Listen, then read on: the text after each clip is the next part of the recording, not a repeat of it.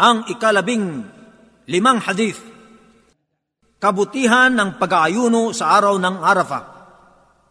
عن ابي قتاده رضي الله عنه ان النبي صلى الله عليه وسلم قال صيام يوم عرفه اني احتسب على الله ان يكفر السنة التي قبله والسنة التي بعده Si Abu Qatada, sumakanyan nawa ang kaliguran ng Allah ay nagulat. Katotohanan, ang propeta sallallahu alaihi wasallam ay nagsabi, ang pag-aayuno sa araw ng Arafah ay aking inaasahan sa Allah na kanyang pawawalang sala ang taong nagdaan at darating.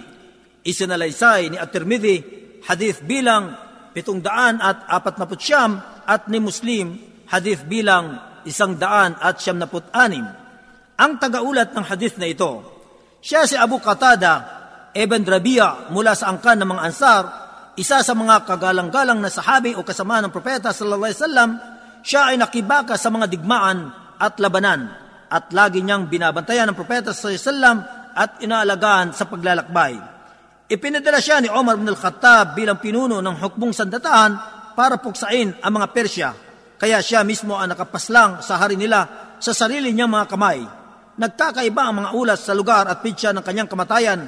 May nagsasabing namatay siya sa Kufa, sa Iraq, taong ika-38 sa Hijri.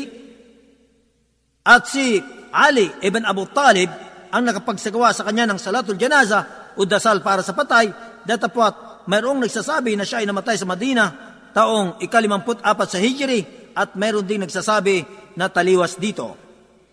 Ang mga kapakinabangan sa hadis na ito, Una, itinatagubili ng hadith na ito ang pag-aayuno sa araw ng Arafah para sa mga hindi nagsasagawa ng Hajj.